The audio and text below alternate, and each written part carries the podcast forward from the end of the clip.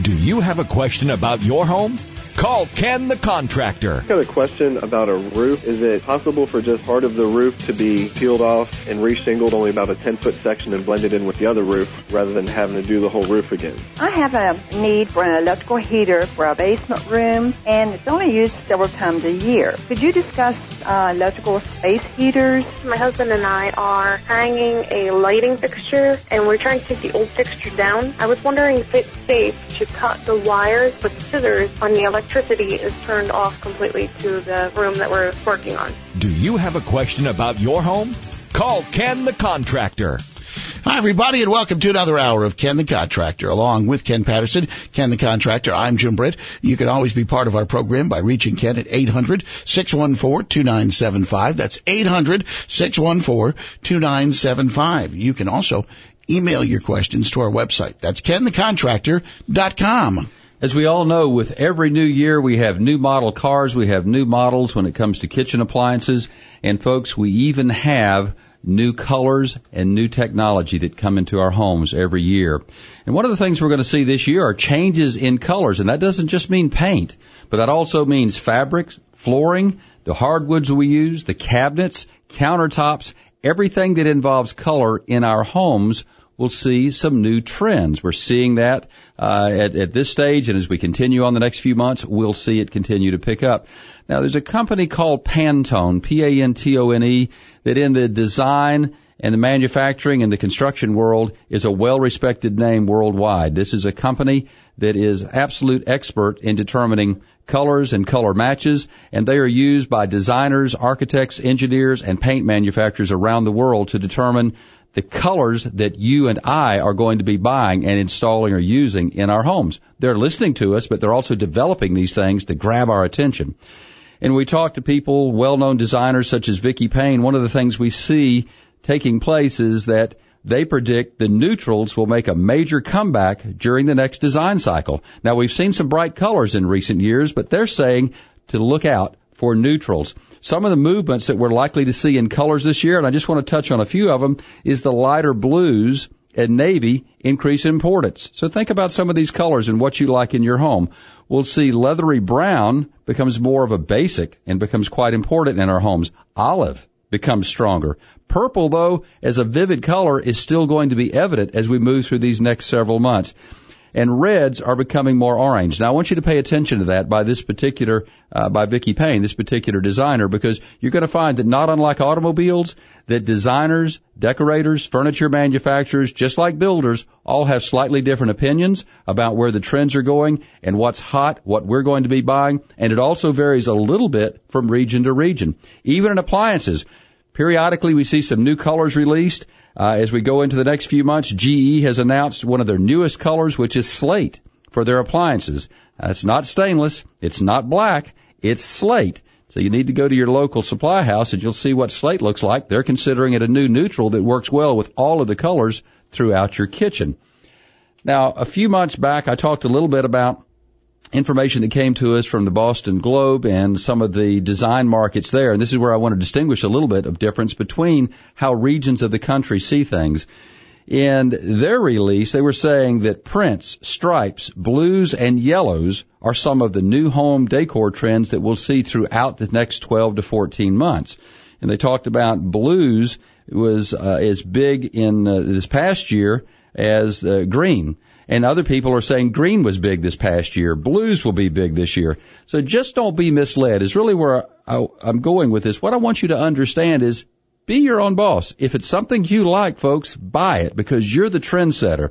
This is what designers, architects, and engineers are saying we'd like to design, we'd like to see. This is what we think you as consumers are looking for based on feedback and input across the country. But by all means, never be led by someone if you're not happy with the colors and products that are being singled out.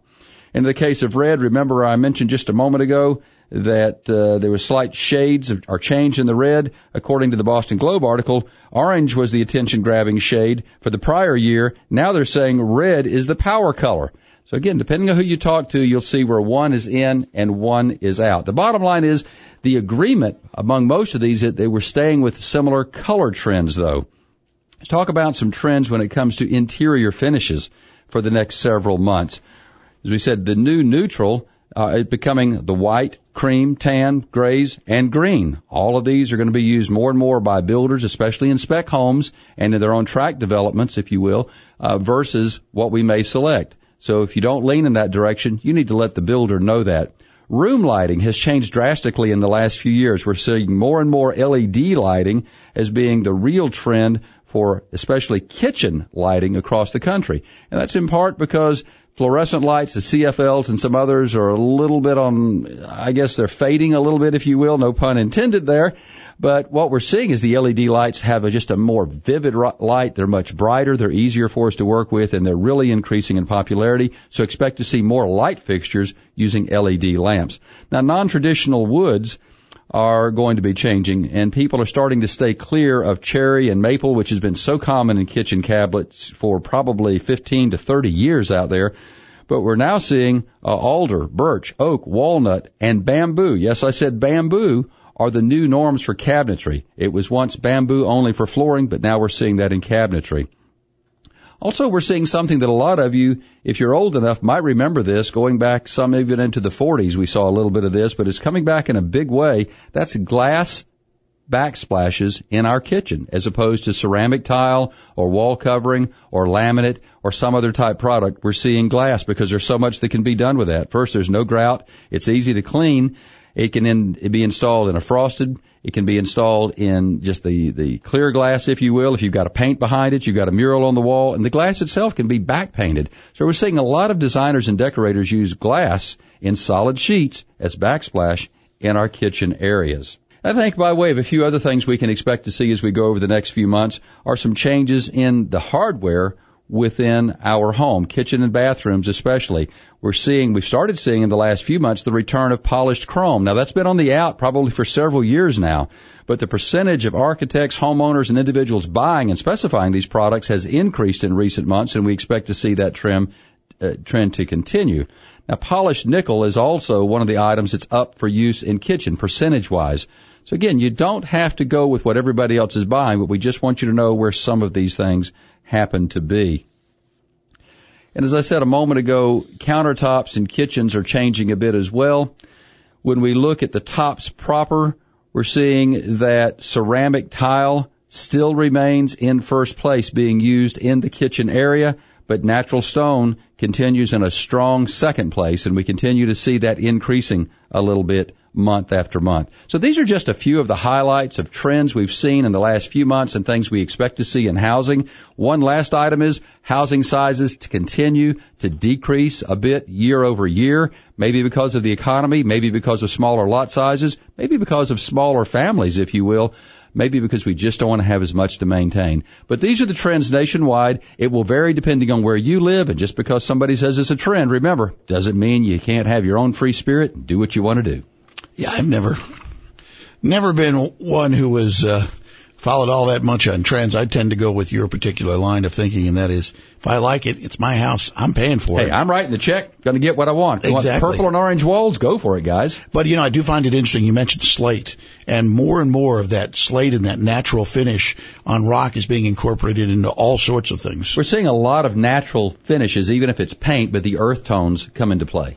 We've got to take a quick break. We'll continue with more. Don't forget, if you have a question for Ken, reach us at 800 614 2975. You're listening to Ken the Contractor. Welcome back. This is Ken the Contractor. I'm Jim Britt along with Ken Patterson. Ken the Contractor. Ken's here every weekend at this time answering questions that are important to you, today's homeowner. You can always reach Ken at 800-614-2975. That's 800-614-2975 as we go back to the phones and it's Dan who joins us right now. Hi Dan, you're on the air with Ken the Contractor. Yeah, hi Ken. Hi Dan. Uh, I'm glad winter's here because I've got some indoor projects. Okay. All right. Mainly, get, uh, I want to strip all wallpaper. Okay. And get it done, so, and then do some painting. But I want to get it all. What is the easiest way of stripping that paper without? Well, you know, the work. If you don't do it right, the work involved. Yeah, well, I tell you, you ask a question that a number of people do, and I have information posted on the website, and I'm happy to answer this uh, multiple times because I want people to listen to the fact that it, it is not an easy task. And I notice you said, what's the easiest way? And if you're, you're like me, we're looking for the quickest and the easiest way to do anything, aren't we? Correct. With, for the least amount of money.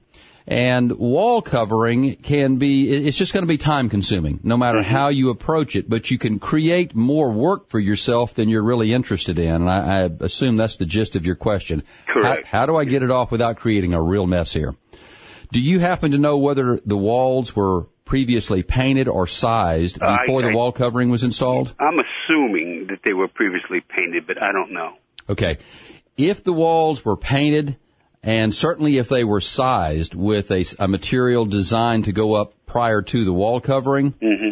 most wall coverings should remove should should be removable on a fairly easy basis. And you may try a corner. This is what I would typically do, and we've removed much of it over the years in offices and homes.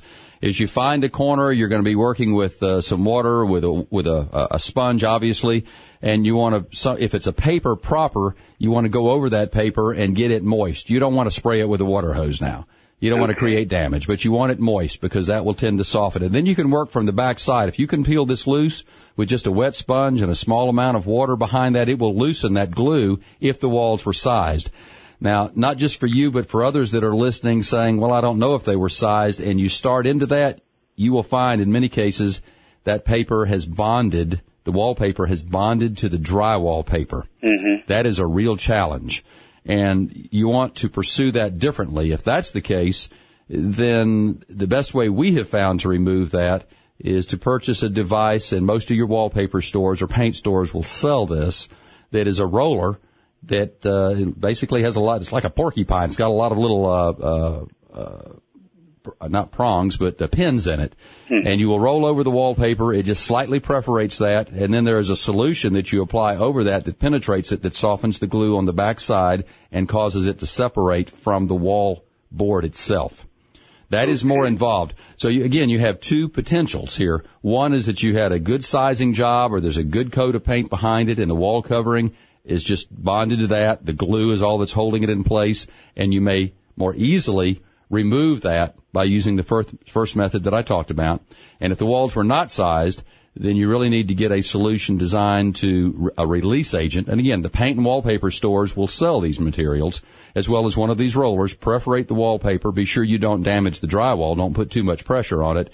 And then apply uh, the uh, solution, let it soak, and then start removing it. Either way, you've still got a little bit of a challenge. And I want to tell you, it's not just a homeowner, it's not just me removing this, but for professionals, for painters and wallpaper hangers that are professionals that do it every day, it involves the same amount of time. So there's not really a, a real easy way to deal with this. Are you going to paint the walls once you remove Uh, it? yeah, um, that, I, yes, I will.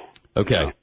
All right. So I think it's easier to, to repaint when you need to than stripping wallpaper off. Yeah, it is. And, and you're right by saying I've got a good winter job because this may take you a little while if your entire house is covered with this. I was going to suggest if you, for you or others that want to hang new wall covering and change the look of a room, you can hang over what's there provided it is bonded properly. But if it's releasing and curling up, then it's not going to be so good for you.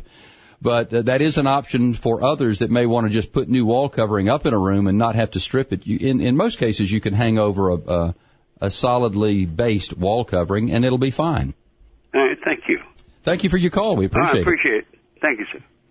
All right, Dan. Sounds like you got some work in front of him. I'll tell you, removing wall covering is always a challenge. I hate doing it. It's always a challenge. All right, uh, let's go from uh, Dan. Uh, let's see to an email, and this email comes to us from Derek. He's in Waynesboro, Virginia. What's he need help with? Well, he said late yesterday I was raking the last of the leaves from the yard. I might have been a little late, but anyway, he said my wife was inside with a fire in the wood fireplace. While I was out, I noticed a small amount of smoke coming through the side of my chimney about a foot from the chimney cap. I know this is not normal. Now, question is, where do I start looking for the problem and who do I call if I cannot find and repair the problem myself? Well, Derek, it's fortunate for you you were a little late raking those leaves up out there that you could actually see this because that could be a serious fire hazard for you.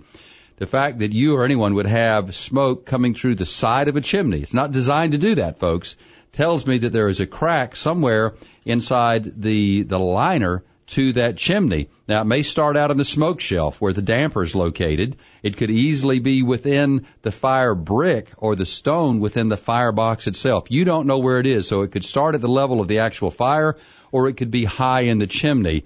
The bottom line is I would stop using that immediately. And that's one reason I wanted to get this out right away is that that is not a safe fireplace. Now the problem may not be unsurmountable, but it is something that you just can't overcome, but it's one that clearly is unsafe for you at this point. So stop using the fireplace. If you're capable of making an inspection yourself, most of us are not, but if you are, then do that, find the problem and fix it. But I suggest to you that you call a chimney sweep a mason, someone that specializes in fireplaces and firebox, let them inspect it. They may put a camera down in it, a mirror, whatever, see where the problem is and take care of it. It could be as simple as replacing perhaps the top liner, pointing up some brickwork. It may be as involved as putting a complete new lining inside that chimney or maybe having to tear out and redo the firebox. Any number of things. But the bottom line is be safe. This could burn your house down and could cause serious injury or death. Don't want to fool with that. That's not anything to play with. Very good. Uh, you want to take a moment here and talk about ladder safety. You know, there's so many people, thousands of us are injured around our homes each year, according to the Home Safety Council, because we use ladders improperly. So whether you're taking down Christmas decorations, or you're cutting limbs, or you're removing trash and debris from your roof after a storm, you want to be sure that you're safe as you use your ladder. Check the ladder first for loose screws on the rungs. Most of us never think about that. We take a ladder out, we start climbing, but be sure that ladder is in good working condition. Don't place the ladder on ground that's uneven or very soft because when you climb to the top of it, you're going to wind up on the ground. Stay in the center of the steps when you climb and don't lean too far in either direction. Also, this is probably one of the things I've seen more people do and I've had issues with it on construction sites where we've got OSHA standards we have to stay after people about. Never step on the top of the ladder or the rung below it. Most ladders will have a warning don't stand on this. And you're saying, well, why is it there? It's part of the structural stability of the ladder, and it also gives you a means of bracing yourself when you're on the rung below that. But most all ladders tell you never step on the top one, never step on the very top itself, not just the top rung. And avoid carrying the ladder, uh, avoid carrying too much, if you will, up and down that ladder, which all of us try to do from time to time. You know, as I say, there are thousands of people hurt each year. And the last item that the Home Safety Council has for us says skip the beer and the cocktails. Drinking before climbing increases the likelihood that you'll lose your balance and fall. And they're saying that about 20% of people that are injured on ladders admit to having a few too many drinks before they get on it. So whatever you're doing around the house, be safe in and around and working with ladders. You can always reach Ken Patterson, Ken the Contractor. It is number 800-614-2975 or through the website, kenthecontractor.com. Oh, welcome back. You're listening to Ken the Contractor. If you have a question for Ken Patterson, Ken the Contractor, you can always reach Ken at 800-614-2975. That's 800-614-2975. Time for this week's edition of One on One with Ken the Contractor. Each week, Ken brings you information about products and services from companies and experts he interviews during his travels to make your life better, provide options, and save money. My next guest is Jason Walsh with Masonite. Jason, welcome to today's show. Thank you. Good to be here. Glad you could join us today. Now, I've been in the building business for a long period of time. Masonite is certainly not an uncommon name, and a lot of you may be looking at paneling on the wall that Masonite produced. You may have doors in your home. There may be so many other products, and you don't even recognize that it's their product. What Jason's going to talk to us about today will be the trends. Paneling that was in in the 70s, the 60s. Uh, that's like hemlines, lapels, ties. They come, they go, they're in, they're out. That's not as common today as it used to be, but there are a lot of new products that are out there that not only you as consumers, but we as builders, architects, and designers are looking at and asking for. Jason, how does Masonite stay up with what's going on in the world and constant change that we see? Well, we uh, we take a, a, an eclectic approach to how we look at design and design trends, uh, what's going on in the industry. We look at a wide variety of different things. You know, we look at fashion, interior design, car design, uh, jewelry. Uh, it, you know, it's a wide breadth car of things. design. Absolutely. Wow. Because all of these things go into uh, what drives a consumer's purchasing desire. You know, whether it's subconscious or not. It, that's kind of the first step of understanding exactly what the consumer wants on a design level. The most important, you know, to me, the most fun thing to do is really get out in front of our customers. So uh, we spend a lot of time uh, traveling to, to, to visit our customers, to talk directly to them, because really they're our lifeline to the end consumer. And uh, working with them, uh, we can understand how we couple the customer's uh, desires that we hear from them with these other influencing factors from industries outside of ours to really create a val- create new value in our uh, product designs. Uh, now, now your customers, to clarify, really are the wholesalers and the people that move your product to the retailers. You're you're soaking in what they're giving you as feedback from the end user, the retailer, the contractor, the builder. We we are we we have a, a couple of different uh, customers. One is the the builder or the distributor, and we also have a direct to uh, retail customer as well. So the people that we have to understand really is that wide variety of, of, folks. So that's what's kept Masonite fresh for all these years. As trends change, products come and go, you're always on the cutting edge. You always have something new for us to be working with. With that said, we're at the top of another calendar. We're in a new year, home building. Everybody has a degree of optimism about it, seeing that maybe money's a little easier to come by. We're seeing new trends in building, a little more enthusiasm? That's a, that's a tough question because there's so much that uh, that's going on. But I'd like to focus really on, on three primary areas. Uh, the first is really the strength and the craftsman look. Uh, we have seen the craftsman style transition from something that has been very niche to something that a lot of people really want in their homes. So regardless of what style their home might be in, we're seeing craftsman uh, type designs being used uh, in those spaces. So uh, for us, we have a new craftsman style door, some cra- new craftsman style glass. The second main trend that we want to focus on is uh, the contemporary and uh, what we call a transitional uh, design. And really that's driven by a younger generation of home buyers. The, the, contemporary style is much warmer, it's inviting, and it's also expressive of what the homeowner is trying to uh, convey.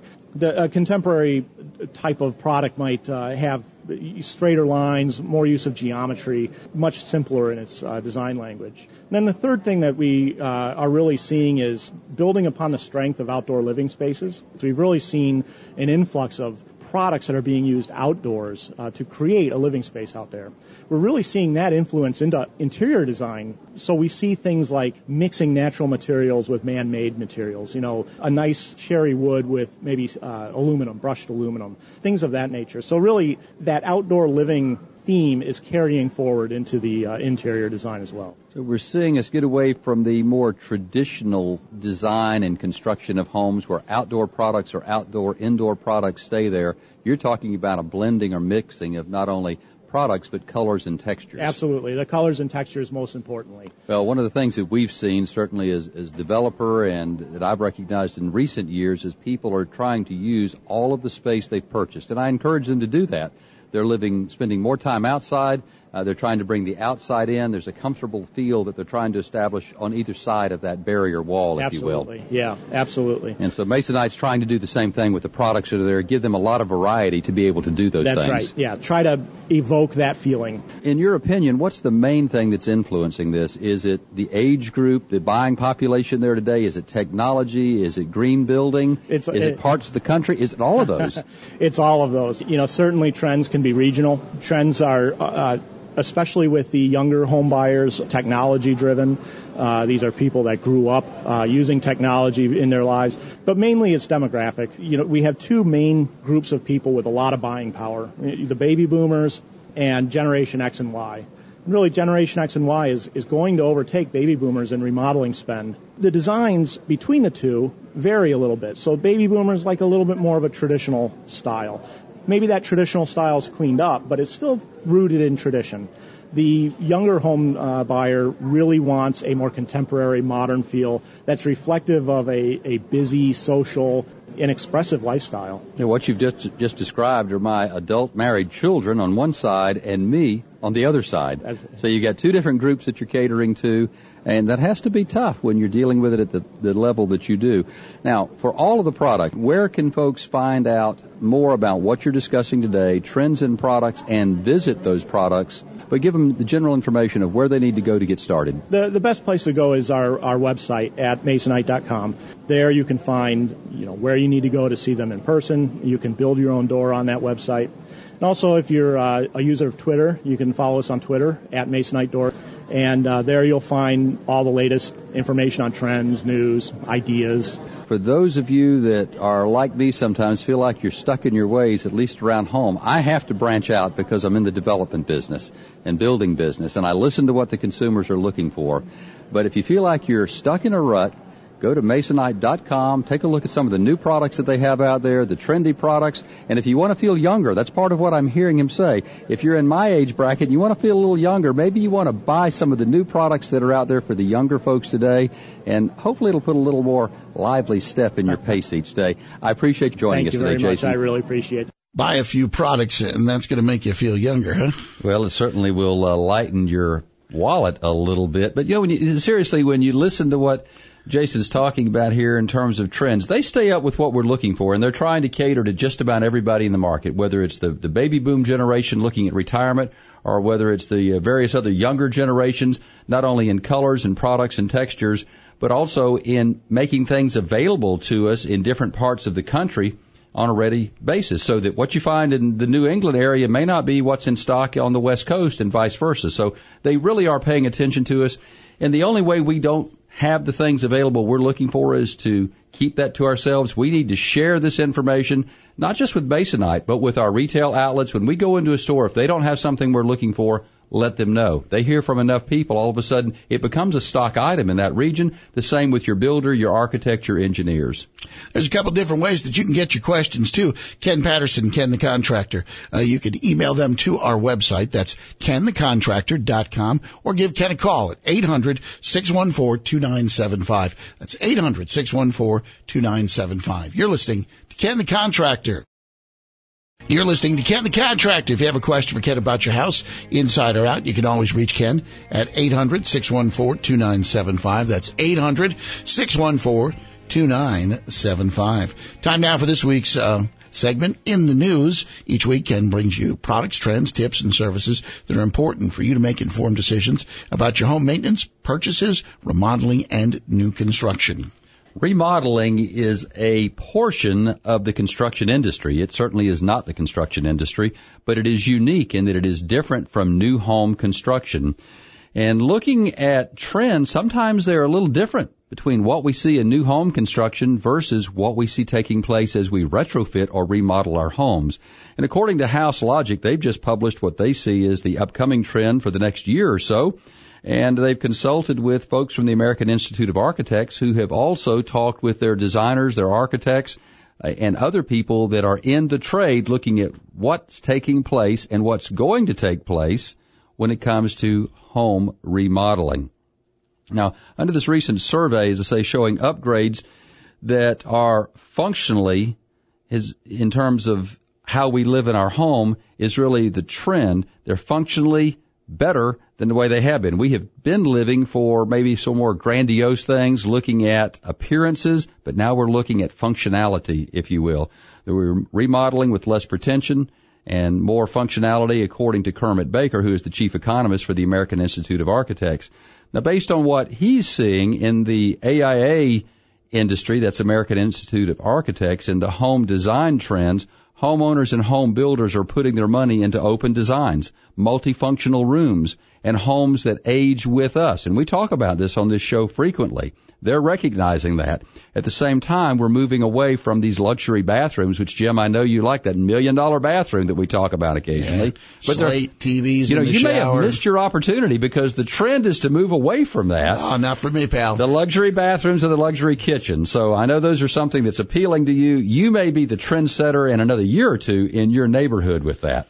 But for this upcoming year, that's what they're saying here for the next 12 to 14 months. So the day of the grandiose master bath as well may have passed by us, and the trend of integrating the kitchen into the family space accelerated during the downturn, and we've talked about that as well, along with multi-use spaces have become very informal. So all the things we've been seeing and talking about over the last few years on the show is now being recognized industry wide is where we are going as a nation when it comes to how we live in our homes and our home remodeling.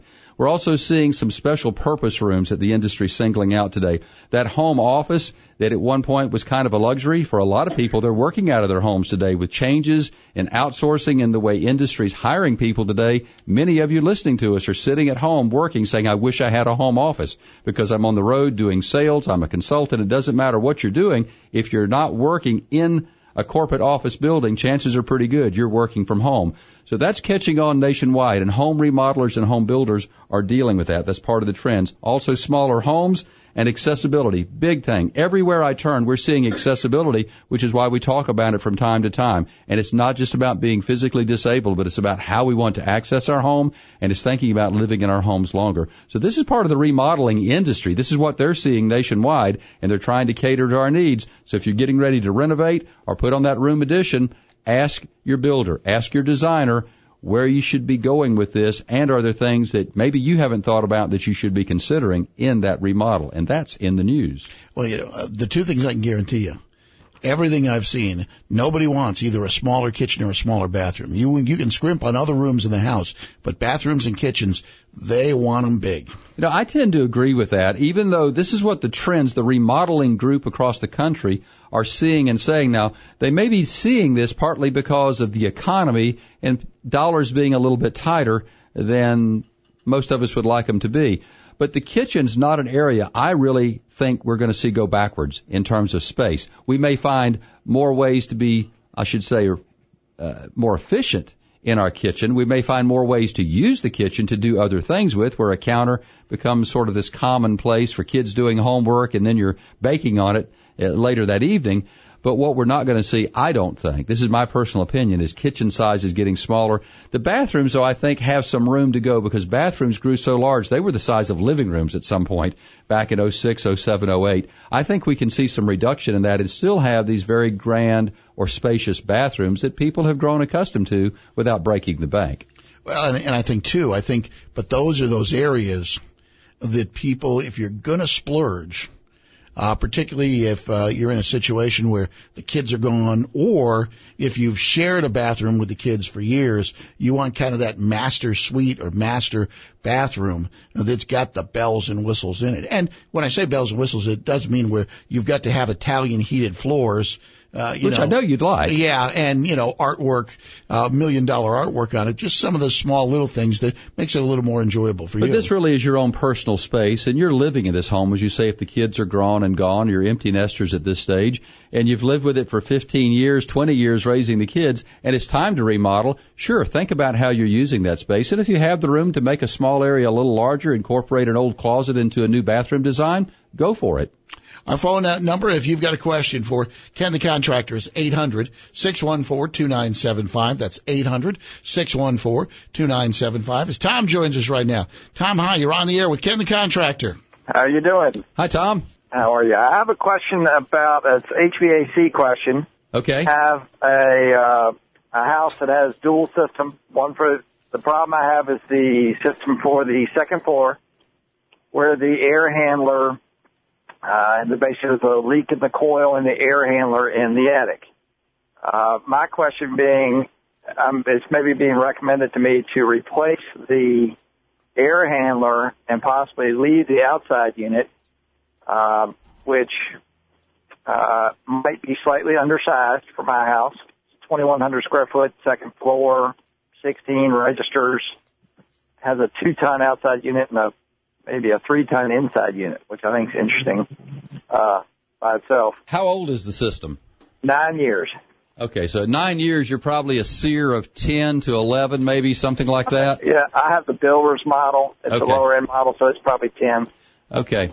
Well, frankly, if if I had a system that's nine, ten years old, it's got a lower SEER, a lesser energy efficiency rating, if it were in my budget, I would probably replace both the inside and outside unit for this reason that typically, and, and I, I've been around doing this for a while, typically with these units, once they reach the age of about 12 years, I start seeing maintenance issues with them. If you get 15 years out of them, you've really gotten your money's worth. But 12, 13, 14 years is about the normal life cycle before you start plowing a bunch of money into it rather sure. than put a new component in and be two or three years away from getting into that. And it sounds like they could be mismatched, although I'll tell you why if I have a moment. But uh, that's what I would be looking at. I'd increase my energy efficiency, probably look at a 13, 14, maybe a 15. That by itself will help with some payback on the cost of the equipment with that energy efficiency. But right. It's not uncommon for builders or HVAC contractors to install a little larger interior unit versus the outside because of the airflow, the cubic feet per minute that that air handler can move. Okay. And in residential equipment, unlike commercial, commercial has variable speed motors and fans in it and so forth. Residential does not. So even if the capacity of the compressor is fine, maybe they felt they needed to move a little more air, and that's the reason they would bump that inside unit up instead of say 1500 CFM. Now this moves 1900 CFM just to get a little better airflow. Okay. But uh, the bottom line here is, you're asking me my opinion. I would be looking if I could afford it right now to replace both. Okay. All right. That's what I was looking for. Thanks for the call. Thanks, Ken. Bye.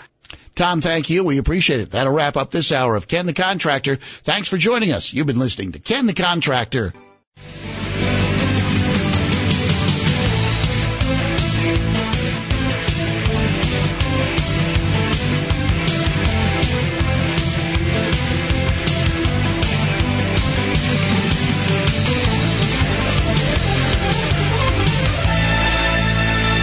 You've been listening to Ken the Contractor. Every weekend at this time, Ken the Contractor, Ken Patterson is here taking your calls. Don't forget you can friend Ken on Facebook at Ken the Contractor and follow him on Twitter at Ken Answers. And if you're looking for home improvement information at any time, go to KenTheContractor.com.